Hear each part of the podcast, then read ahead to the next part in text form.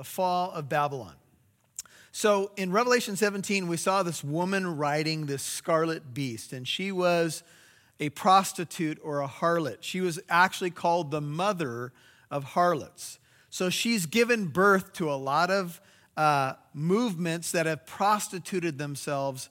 And we talked about the fact that ultimately, Revelation 17 was talking about a religious system and spiritual prostitution.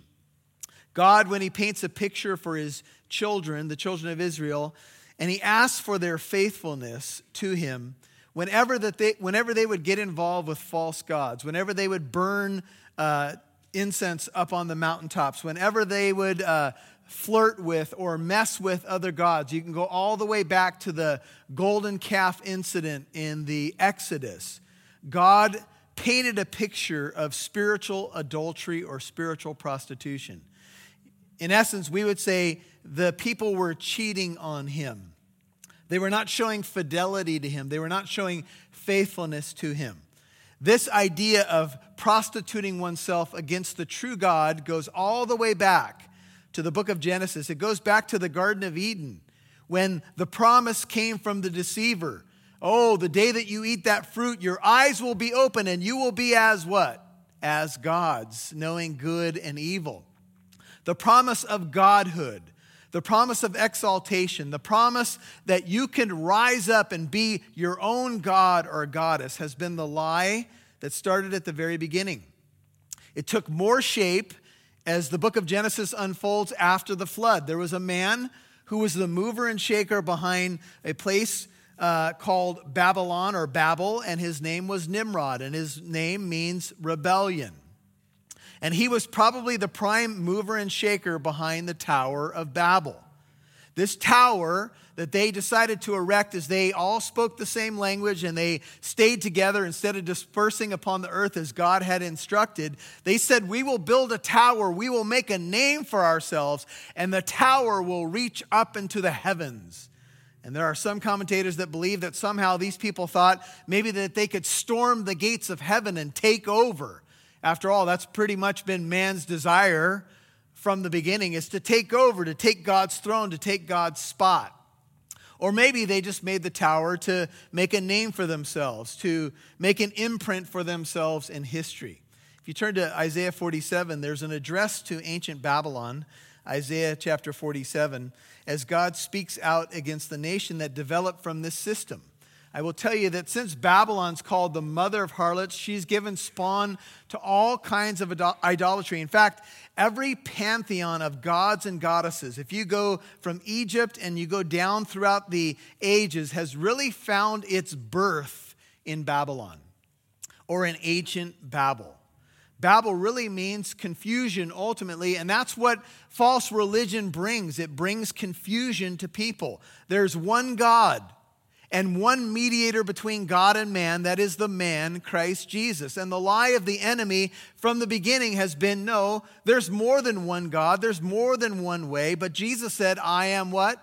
The way, the truth, and the life, and no one is coming to the Father except through me. By the way, that's what gets Christianity in trouble. You all know that? Because people say, oh, that's a very exclusive claim. You're saying that Jesus is the only way? No, I'm not saying that. That's what Jesus said. Your argument is with Jesus, my friend. Now, if you want to dismiss what he said, I guess that's up to you. But that is what he said. In Isaiah 47, as God is dealing with the nation of Babylon, he says, Come down, 47 1 of Isaiah, sit in the dust, O virgin daughter of Babylon. Sit on the ground without a throne O daughter of the Chaldeans. For you shall no longer be called tender and delicate. Take the millstones and grind meal. Remove your veil, strip off the skirt, uncover the leg, cross the rivers. Your nakedness will be uncovered, your shame also will be exposed. I will take vengeance and will not spare a man. Our Redeemer, the Lord of hosts, is his name, the Holy One of Israel. Sit silently and go into darkness, O daughter of the Chaldeans. Chaldeans, another name for the Babylonians. For you will no more be called the queen of kingdoms. You might want to mark that and write in your margin Revelation 18. I was angry with my people. I profaned my heritage and gave them into your hand. You did not show mercy to them. On the aged, you made your yoke very heavy. Yet you said, I shall be a queen forever. These things you did not consider, nor remember the outcome of them. Verse 8. Now then, hear this, you sensual one, who dwells securely, who says in your heart, I am, and there was no one besides me. Oops, isn't that what God says about himself? She's trying to be God. I shall not sit as a widow, nor shall I know loss of children. But these two things shall come on you suddenly in one day loss of children and widowhood. They shall come on you in full measure, in spite of your many sorceries, in spite of the great power of your spells. And you felt secure in your wickedness, and you said, No one sees me. Your wisdom and your knowledge, they have deluded you. For you said in your heart, I am, and there is no one besides me, but evil will come on you, which you will not know how to charm away, and disaster will fall on you, for which you cannot atone, and destruction about which you do not know will come on you suddenly. Stand fast now in your spells, in your many sorceries with which you have labored from your youth. Perhaps you will be able to profit. Perhaps you may cause trembling. You are wearied with your many counsels. Let now the astrologers, those who prophesy by the stars, those who predict by the new moon, stand up and save you. For what will come upon you? Behold, you, they have become like stubble. Fire burns them. They cannot deliver themselves from the power of the flame. There will be no coal to warm by, nor a fire to sit before. So have those become to you with whom you have labored who have trafficked with you from your youth. Each one has wandered in his own way.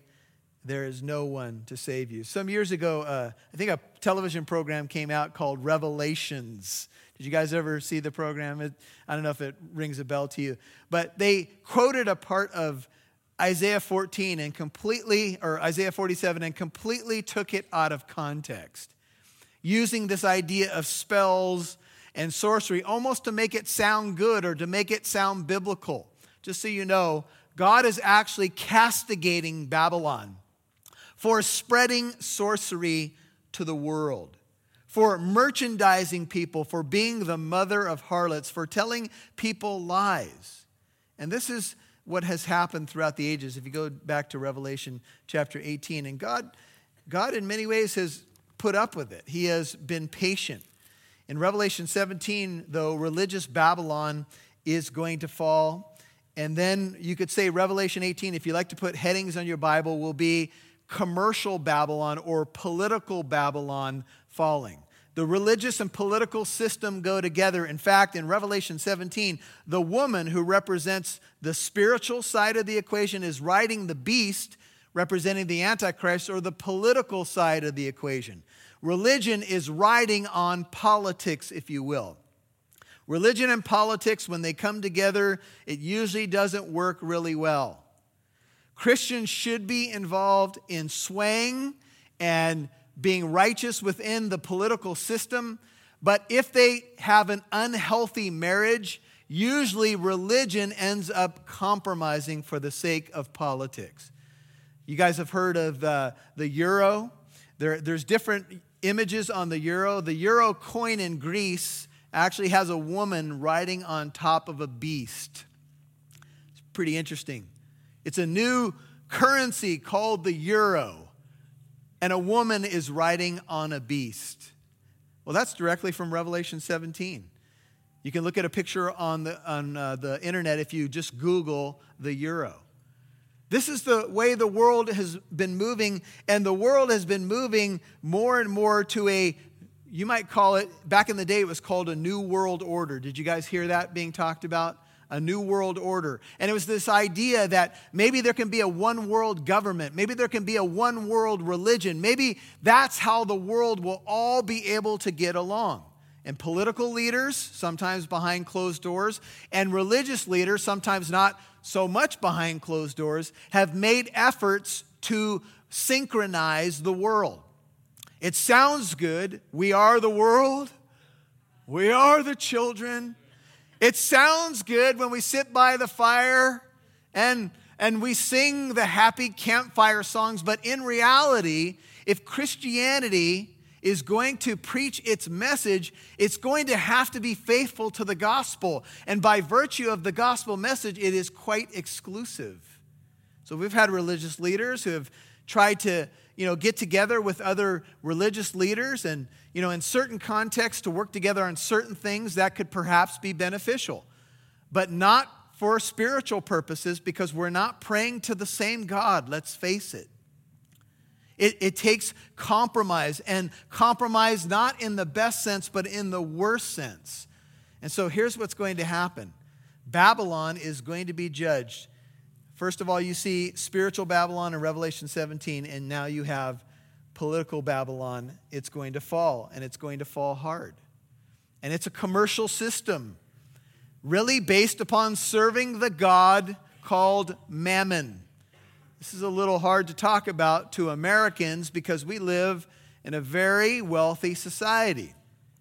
We live in a capitalistic society, which is a positive thing, but we live in a very wealthy society. And sometimes the lines between our wealth and how comfortable we need to be and how much money we need to have and how much money we actually give towards the purposes of God confront us consistently. Amen?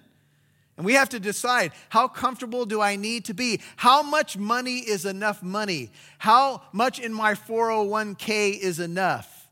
You guys heard, uh, trying to remember the name of the pastor, but his famous speech when he read uh, in uh, Reader's Digest about this elderly couple that moved to Florida, and the highlight of their week was, was collecting seashells, various types of seashells. Let me ask you, what are you living for? Are you going to stand before your Maker one day and say, Hey, Lord, look at these seashells I collected on the beach? Or, I'll make it more personal. Look at this scorecard. I shot 76, Lord. Hmm? Couple of mulligans, and anyway. I'm not saying you shouldn't collect seashells. I'm not saying you shouldn't play golf. Praise the Lord. But what I am saying is if your life is not dominated by seeking first the kingdom of God and his righteousness, then you are not living for what you were made to do. We have, we have people who are probably in the top 10, 20 in worldly wealth. They sit down with interviewers on primetime television, and one after the other say, I'm a very unhappy person. I lack inner peace. And you're like, what in the world is going on with that? If, if a house on the hill and fame and fortune is what this life is all about, why are these people not happy? Because that is not what your life is about. Jesus said, A man's life is not found in the abundance of the things that he possesses. It's about who you know and where you're going. And our young people going through university systems right now, do you know what their main goals are in life? Pretty much fame and fortune. Because that's what they've been told is the end goal for life. That's Babylon. That's I'll build a tower, I'll make a name for myself. Maybe I'll even be as high as God. And God says, No, you won't. If you want to find your true purpose, serve me, and you will find what life is all about. Fallen, fallen, Revelation 18 2, a double fallen, fallen is Babylon the Great. She was great, but she has become, would you notice, a dwelling place of demons, a prison of every unclean spirit and a prison of every unclean and hateful bird. What is behind her is demonic. She looked good. She had wealth. She had possessions. She had religion. She had fame. She maybe dominated militarily, but behind her was what? Things that were demonic. She has become a dwelling place of demons. Do you know that there seems to be certain regions of the world that have more demonic activity than others. Why is that?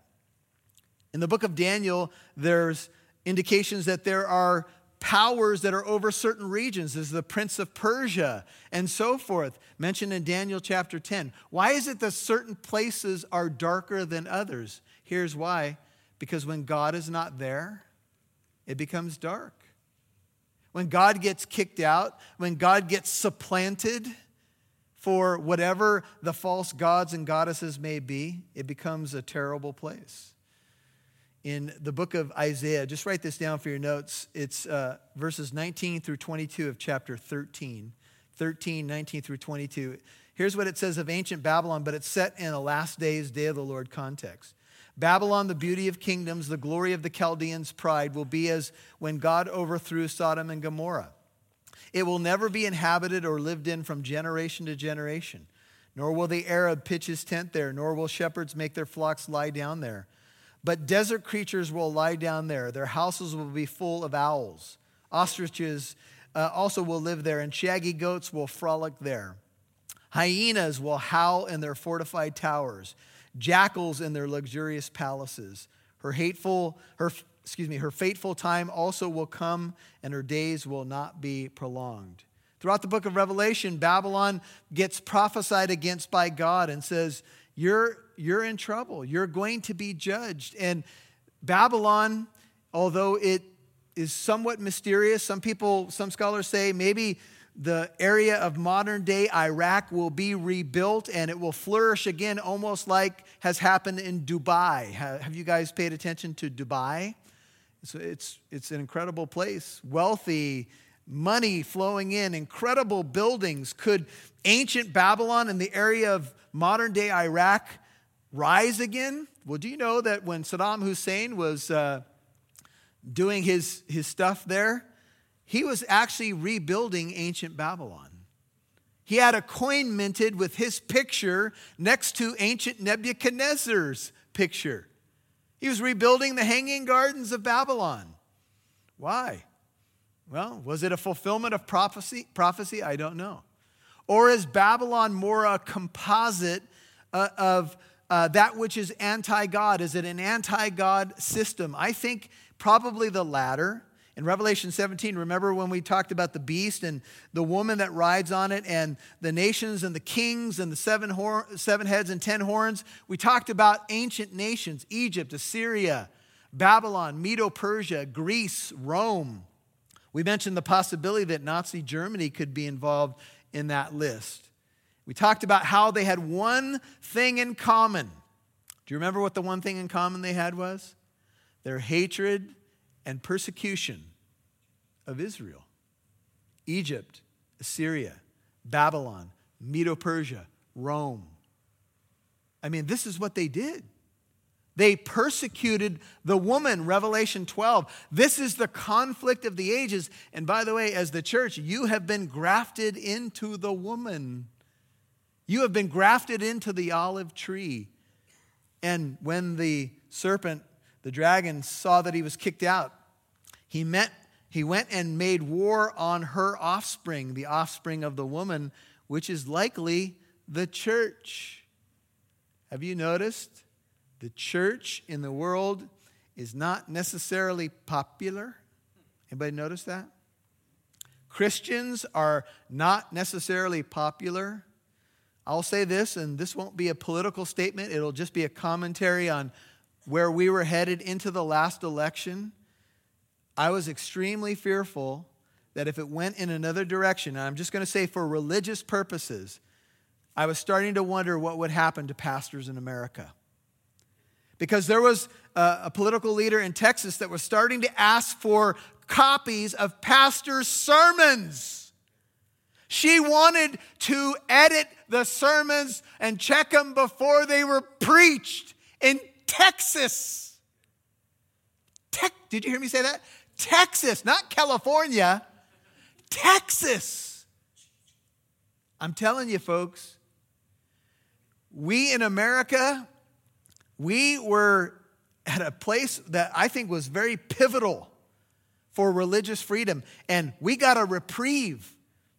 I, am not going to tell you you know, I'm not going Republican, Democrat here. I'm just saying, look, we got a reprieve as far as religious liberty is concerned. We did. And this is where we are today in terms of just looking at the landscape. We just did a national day of prayer for the persecuted church all over the world. Some things that are happening today are frankly, they're hard to take. I get, do you guys get the emails from Jay Sekulow?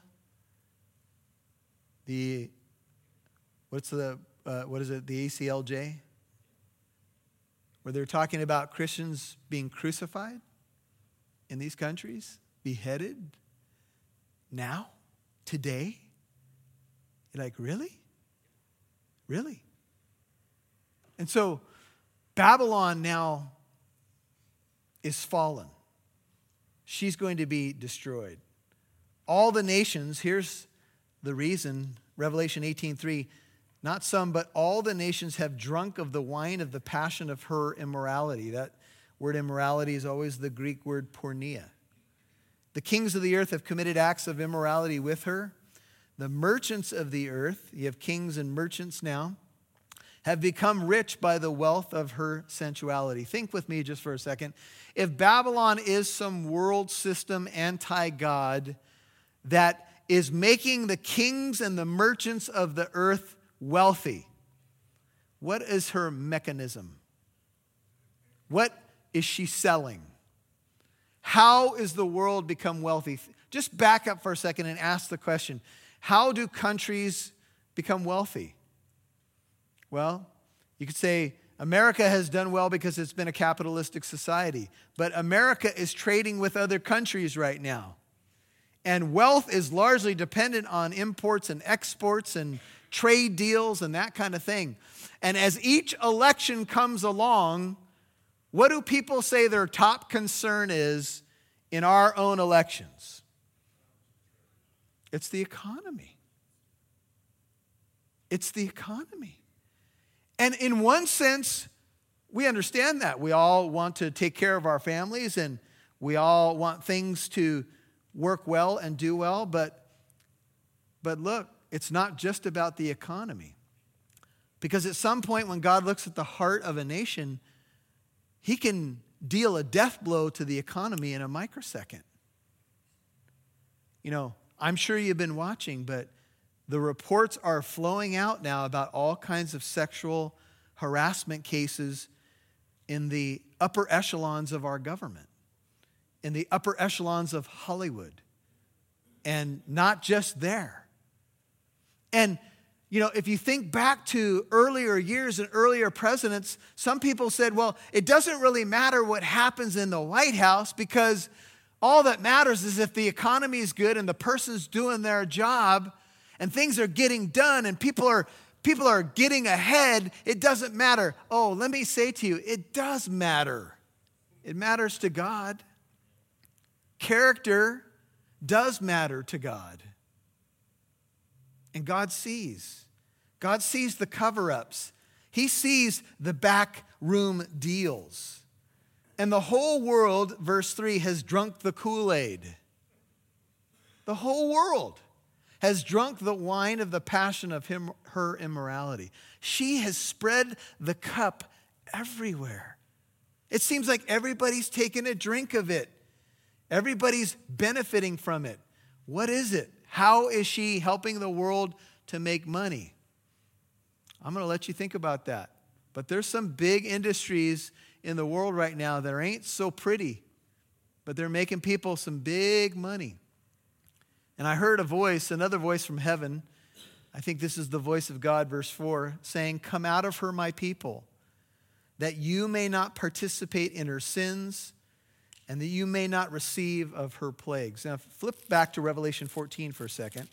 Revelation 14. You may be asking the question at what point in the chronology of the end times is this all happening? Uh, Revelation 14, we, we have angels uh, flying through the mid heaven. And uh, if you look at verse 8 of Revelation 14, another angel, a second one followed, 14 8, saying, Fallen, fallen is Babylon the Great, she who made all the nations drink of the wine of the passion of her immorality. Warning goes out in verse 6 the gospel is preached to every nation, tribe, tongue, and people. The people are told, verse 7 Fear God, give him glory, because the hour of his judgment has come or is about to commence, and worship him who made the heavens, the earth, the sea, and the springs of water. This seems to occur, if you turn back to Revelation 18, before the wrath of God has come. It's probably some point at the middle of Daniel's 70th week. So we've talked about that seven year period. This is probably three and a half years in. I've told you that I don't believe the wrath of God starts toward, until towards the end of the seven years. I think it's Satan's wrath and man's wrath against one another. But before the wrath of God comes, Babylon's fall is pronounced and a warning is given. The gospel is preached, and people are told, worship God and fear Him, and don't take that mark. Don't drink the cup. Don't do it for pragmatic reasons because Babylon is not going to last. And if you go back to Revelation 18 4, God speaks from heaven and says, if this is at the midpoint, just think about it. Come out of her, my people, that you may not participate in her sins and that you may not receive of her plagues. Come out of her, my people. The temptation for the church with Babylon, as I mentioned earlier, is to somehow come together, sit at the table, maybe mediate a compromise. But God's saying, no, you're going to win the world by staying holy and true to who I am and to the gospel. Don't, don't compromise on the most important things of your life.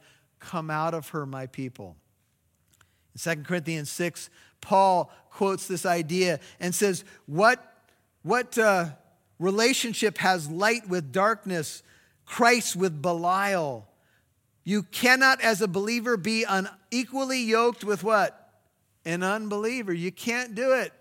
You say, what does it mean to be unequally yoked with an unbeliever? It means to be in some sort of partnership, some sort of uh, communion or koinonia. It means to partner with someone in the most important areas of life. It could mean marriage, but here in 2 Corinthians 6, it actually speaks of spiritual partnerships.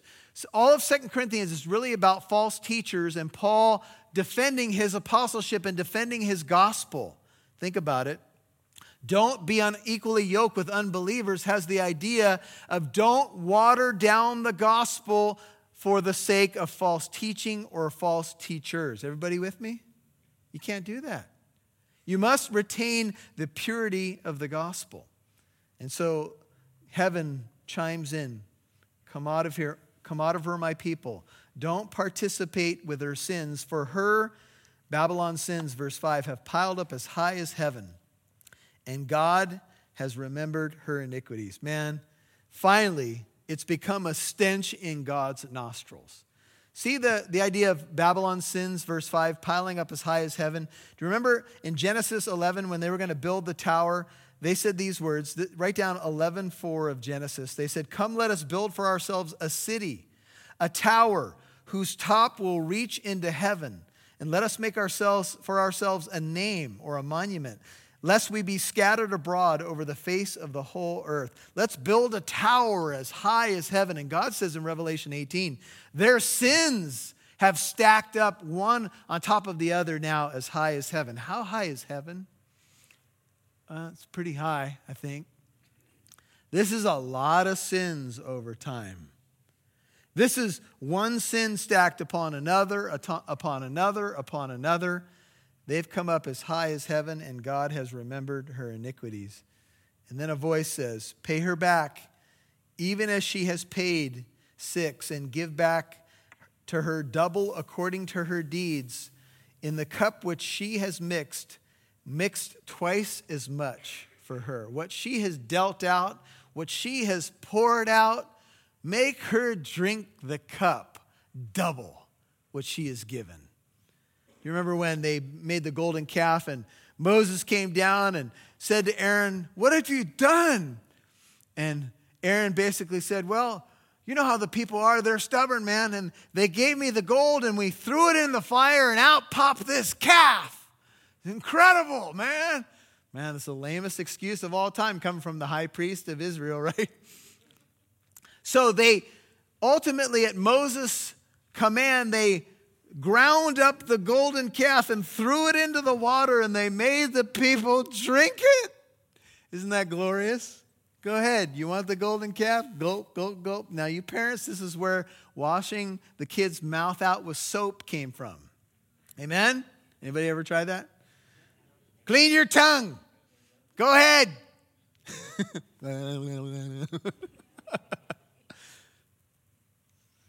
well, she's going to get back double. Nebuchadnezzar built a ziggurat in, in Babylon. There's a inscription that's been discovered by archaeology, a commemorative inscription that reads, the fortification of Esagila in Babylon. He says, I strengthened and made an everlasting name for my reign, close quote. But you know, pillars and monuments and trophies and statues, well, they corrupt over time. And Babylon, even though she looks good and powerful, is going to fall. To the degree, verse 7, that she glorified herself and lived sensuously, to the same degree, give her torment and mourning. For she says in her heart, I sit as a queen, I'm not a widow, and will never see mourning. Write down Isaiah 47 7. That's where we turned to earlier. She said, in essence, I'm untouchable. Nothing's ever going to happen to me. There are people who are walking the planet today and they think they're the untouchables. They're unpenetrable. Nothing's going to ha- ever happen to them. Nothing's going to go south. Nothing's going to go wrong. They can continue to walk the razor's edge and it's going to be fine. And then something happens. She glorified herself. Uh, this may, this idea that she says, I'm a queen and not a widow, may relate to the idea of the queen of heaven from Jeremiah 44. That she said, I'm this goddess that is to be worshiped. For this reason, because of her boast, verse 8, because of who she is and what she does to damage mankind, in one day, for this reason, in one day, verse 8, her plagues will come pestilence and mourning and famine she will be burned up with fire, for the Lord God who judges her is strong. But she's this incredible place with incredible power, but in one day, she's going to fall. You know, in, in the ancient world, if you were going to try to besiege a city, it would take you weeks, months, even years to destroy a powerful city with ramparts and towers and, and archers who were trying to deal with you as you approach the city. It could take you months, even years. But Babylon, this composite anti God system or city, is going to fall. Look at verse 8 in one day. In fact, later we're going to see in one hour. One hour. Uh, in the ancient world, very unlikely that a, a powerful city could fall in a day or an hour. But in today's day and age, how quickly could a city fall? How quickly could a area code be decimated? I mean, we have some interesting times going on with North Korea right now, right? Where we're trying to figure out where this gentleman is coming from, if I can call him that, who's making threats to America and testing bombs. And you know, today, a push of a button could destroy multiple areas. So this is this is probably it affirms the future nature of what's going on. The kings of the earth who committed nine acts of immorality and lived sensuously with her will weep and lament. They will wail in loud lamentation over her when they see the smoke of her burning. One day when Babylon falls, the kings of the earth, those who committed acts of immorality with her, they will cry when they see the smoke of her burning. This is uh, a quotation from a commentary. The kings please themselves with Babylon, but when she falls, they want no part of her punishment. Notice how their grief does not result from the injustice Babylon did. Their grief does not spring from the lives they ruined in alliance with Babylon. They do not grieve about the way they dishonored God or led others to do the same. They wail for ba- Babylon, but their concern is not for Babylon. Notice how they do not seek to help her. They weep and lament, but they watch her burn, is basically what's going on. They stand afar off. We'll see in verse 10, and for the fear of her torment. They are not about to risk themselves in order to help Babylon. This shows that they do not love Babylon, they love themselves. They're only mourning because Babylon will give them no more sensual and immoral favors. Living for Babylon is about living for yourself. It's the message of the world. Look at verse 10. They stand at a distance because of the fear of her torment, and they say, Woe, woe, or alas, alas, the great city Babylon, the strong city, for what's your Bible say? In one hour, your judgment has come. They stand at a distance. You know, some commentators have said maybe something uh, nuclear has happened there. Maybe they're fearful of somehow, you know, participating in some way or being affected by her judgment. And the merchant, the merchants, the kings in verse. Uh, the last few verses now the merchants the wholesalers the, the, the ones in commerce international trade of the earth they weep and mourn over her because no one why do they cry because no one what buys their cargoes or their merchandise anymore. They don't cry for her, they cry that sales are down. It's so horrible that Babylon is burning. My God is burning. Why? Sales are down 25%. I don't care about her. I don't care about the smoke of her torment. But man, she was a great business partner. You remember Ebenezer Scrooge? Jacob Marley appears to him on that fateful night. And Scrooge can't understand what Marley's trying to say to him. You were a good man of business. A good man of business. And we sat there, he says, in our money grinding business, and we did not pay attention to humanity. Do you see the chain I drag, Ebenezer? Your chain was this long seven Christmases ago. Whoa. Powerful, isn't it? My chain was that long seven Christmases ago? Yep. Oh, maybe I had I had some bad french fries. Maybe this isn't real. Maybe I shouldn't have ate that burrito at Del Taco at 11 p.m. No. You will be visited by three spirits. Right? Do you know the original version of that story was very on point about the gospel of Jesus Christ? It's been watered down by the telling, but it's actually all centered in the hope of Jesus and the gospel of Jesus Christ. And so they weep. No one buys our cargo anymore. Look at the list of cargo and I will give credit. I was listening to Jon Courson teach on this, and he related this to shopping at Macy's. I'll, leave that up to you. But he did it by floors. So here's how it goes. Verse 12 We can't sell our cargoes of gold and silver and precious stones and pearls.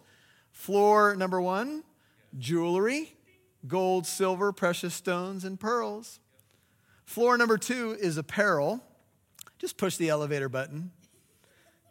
I got a funny story about my, my mom. One day, I think I want to write a sitcom about my mom and the Italian family. One day, she and her husband were somewhere, and uh, she, my mom is a germaphobe. So she didn't want to press the elevator button with her finger, so she pressed it with her knuckle. Okay? So she hit the button with her knuckle, and the doors in the elevator started going bam, bam, bam, bam, bam, bam. And my stepdad said to my mom, It's because you push the button with your knuckle. Why did you do that? You messed up the doors by pushing the button with your knuckle. Don't you think that would make a great sitcom episode? Anyway. Floor number two, ding, apparel, fine linen, silk, scarlet. Floor number three is home furnishings, citron wood, middle of 12. Every article of ivory, every article made from very costly wood, bronze, iron, marble. Verse 13. Floor number four, ding, is cosmetics, cinnamon spice, and everything nice. Oh, no, it doesn't say that in. Incense, perfume, frankincense. Well, you go up the elevator to floor number five, it's the food court. Ding. There's olive oil, fine flour, wheat, hamburgers. That's cattle. what? and sheep. Cargoes of horses. Uh, floor number six, ding, is automotive. It's uh, cargoes of horses and chariots. And floor number seven is slaves and human lives. The word for slaves is soma. The word for human lives is suke. That's why many of the translations say the body and souls of men. See, Babylon just doesn't deal in goods, it deals in souls. It sells people out. You know how I mentioned to you industry in the world, backdoor deals, things that we may not want to talk about? Well, there's things going on with human trafficking right now and sex slavery that God knows what's happening. God knows the businessmen, quote unquote, that are involved in this industry today. God knows what's going on. This is Babylon. Babylon traffics in everything, including human souls. They say something like this everything's on sale here. You can buy it for a price. And the fruit you long for, 14, has gone from you. All the things that were luxurious and splendid have passed away from you, and men will no longer find them. Some years ago, we had a church member who worked for a major uh, market chain, a, kind of a supermarket, and uh, somebody, the, the, the individual that worked for the company, passed away.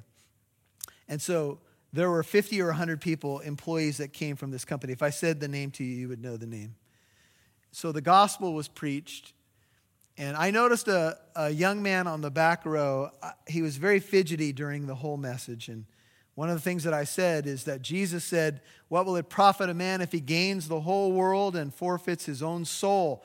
Or what will a man give in exchange for his soul? You could, you could have the whole world, not just a city block or an island, but if you forfeit your soul, I said, Your soul is too valuable. What will you give in exchange for your soul?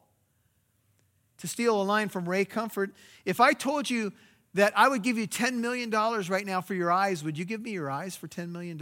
No way. Why? Because they're precious to you. How much would you sell your soul for? I saw the guy fidgeting. So when the service was over, I gave an invitation. I'm standing in the food line, and he comes up to me. He's, he happens to be by me in the food line. He says, Can I talk to you privately? And we walked around the corner out of the food line, and he says to me, What you said today, I've walked away from the Lord. I used to go to church. And he said, I was totally convicted, and everything in me wanted to come forward when you gave that invitation, but I couldn't get out of my seat. I want to give my life to Christ. I'm off track. I've lost my way. And so we're off on the corner, you know, around the corner. And he was kind of fearful to do it in front of his employee buddies, and he gave his life back to Christ. Because he, he saw the emptiness of, you know, material possessions. You remember the man who looks at his goods and he says, I know what I'll do. I'll build bigger barns. And the Lord says, You fool, this very night your soul will be required of you. Then what's going to happen to your possessions? It doesn't matter. How many of you saw the craziness on Black Friday? Why do they call it Black Friday? It seems to be a bit of a dark day for America. Because then you see the foot. Look, if you went out on Black Friday, talk to me later. We'll help you repent. And no. Look, I know there are some good deals, but do you see how people Look, you ain't even finishing your turkey and pumpkin pie. People go, which, which store are you going to go to? We're going to, uh, yeah, we're going to go to that store. We're to, they open at six now, six, six in the morning on Thanksgiving. I mean, it's getting earlier and earlier now, right? And they go, and people, they'll pummel each other for the doll that's on sale or the big screen, right? I gotta save that money. I gotta, I gotta have it. I gotta get it. what? You got to do what? You already got three of the things, right? But I got to get this one's This one's five inches bigger. S- measuring diagonally, it's 6.5.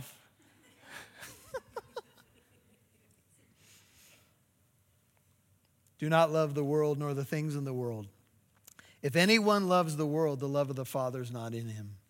For all that is in the world, the lust of the flesh, the lust of the eyes, the boastful pride of life, is not from the Father, but it's from the world. And the world is passing away, and it's also its lust, but the one who does the will of God abides for ever. Now, don't get me wrong. It's not wrong to have cars and televisions and a nice home, but it is wrong if they have you. You know, Jesus talked about how wealth was an inhibitor to many people. The rich young ruler, it's difficult. He didn't want to give up what he had. We know that there are people in the Bible who are very wealthy, like Abraham, and it didn't seem to be an issue for them. You just have to keep it in its proper place. The merchants of these things, 15, who became rich from her, from Babylon, will stand at a distance because of the fear of her torment weeping and mourning.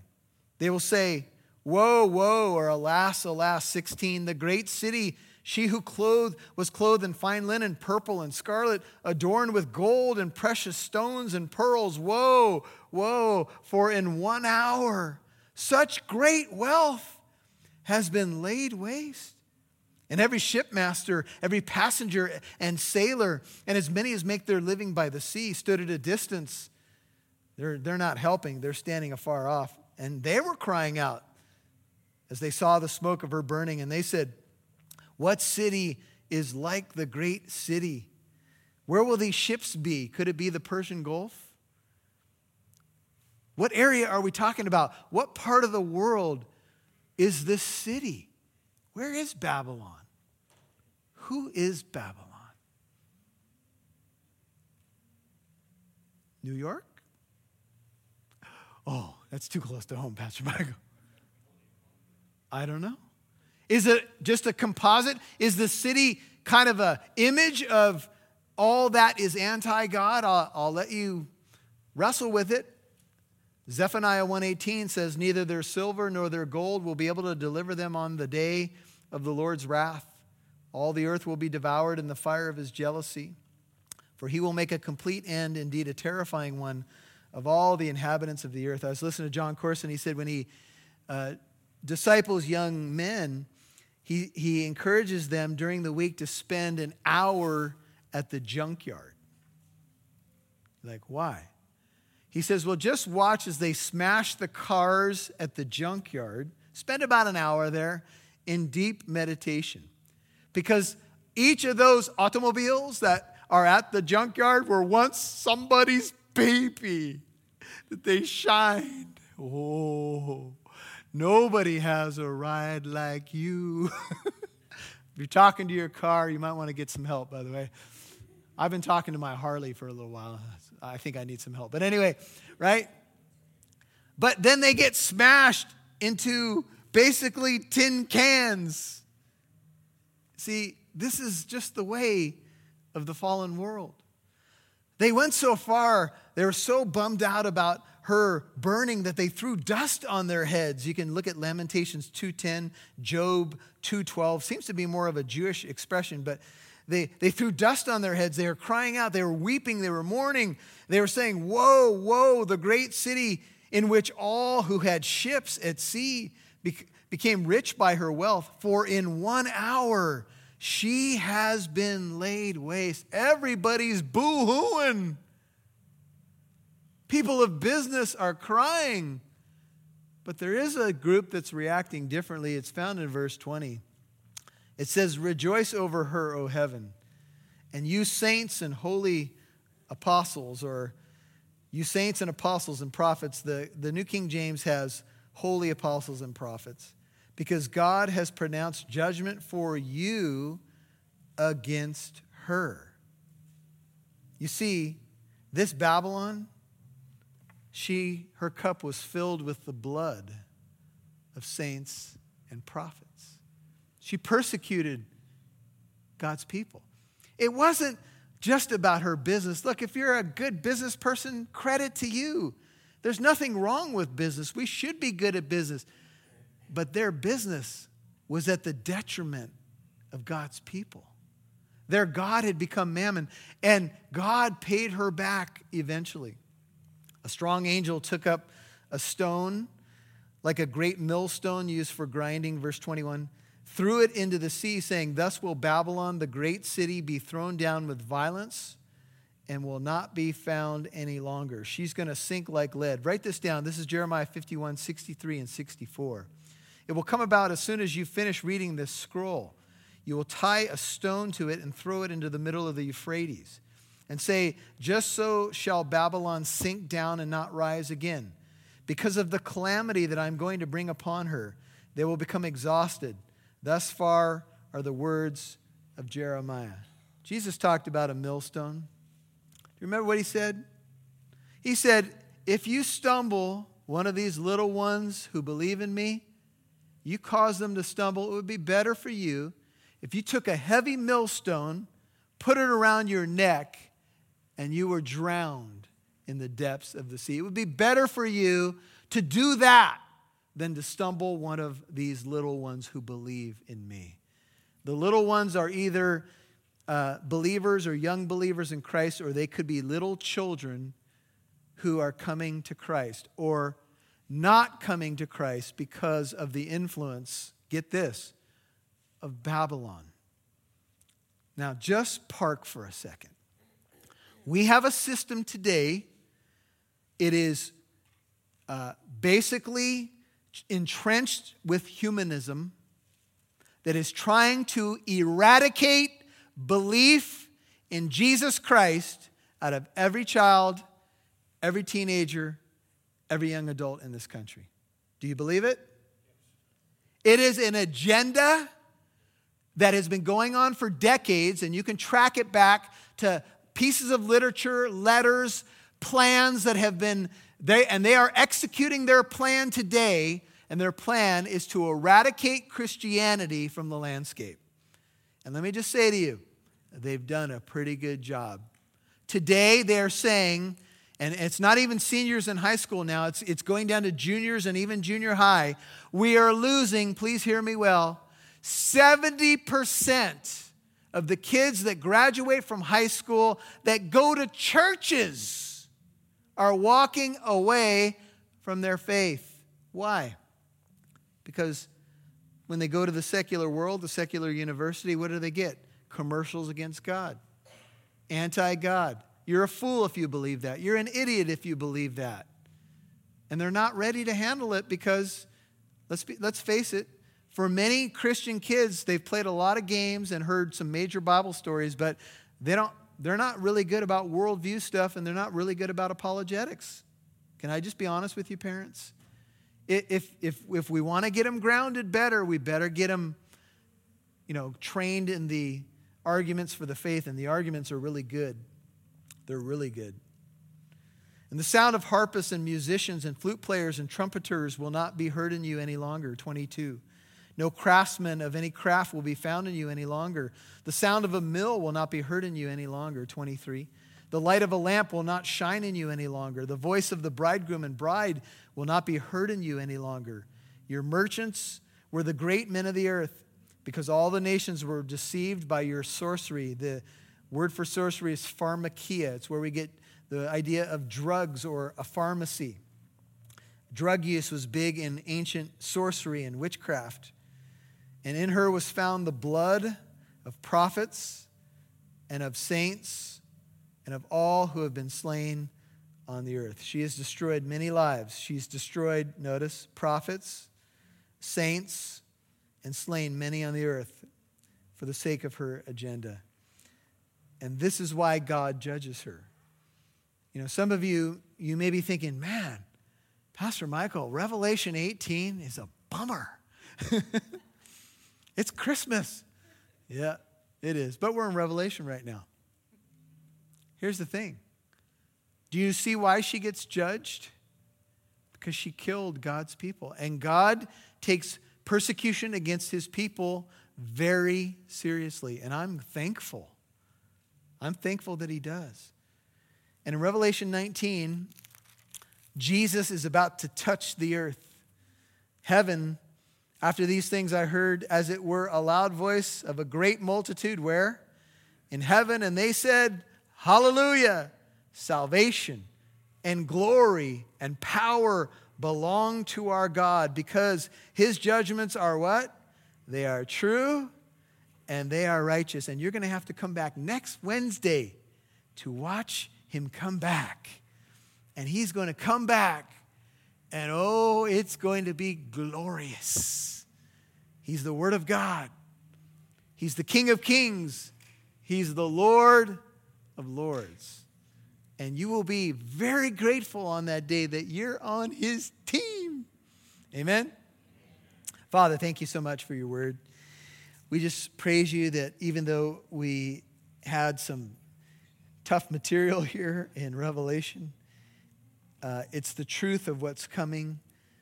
You know, Peter says, since all these things are to, be destroyed in this way, what kind of people ought you to be in holy conduct and godliness? And Lord, we all we all need the challenge because we get pulled towards Babylon so easily. I confess it. The pull is strong, the charm is there. Uh, it can be hard to fight it. But Lord, I pray that you'd help us to see behind the veneer, behind the veil, to see what it is and what it does, to not participate in its sins. Lord, help us to be wise in our generation. Help us to be bearers of the good news of the gospel, this good news of great joy for all people. Let us preach the hope of not an empty system that's anti God and just about materialism, but let us preach the hope of a God who fills the empty spaces, who gives us true meaning and true riches and true hope. And I pray that your people who have come tonight and those who may listen to this later would abide in hope and look to you, the author and perfecter of their faith. You are strong, you are mighty, and thank you that you have saved us so incredibly. And I pray that our hearts would be continually open to how you would use us in people's lives and the everyday moments that are ahead, the weeks that are ahead with holidays and shopping and maybe some empty people around us. Let us just pray, Lord, use me. I want to be tuned into the voice of my shepherd today. Use me in people's lives to preach the hope of the gospel. I pray that in Jesus' holy name. Amen. Would you stand?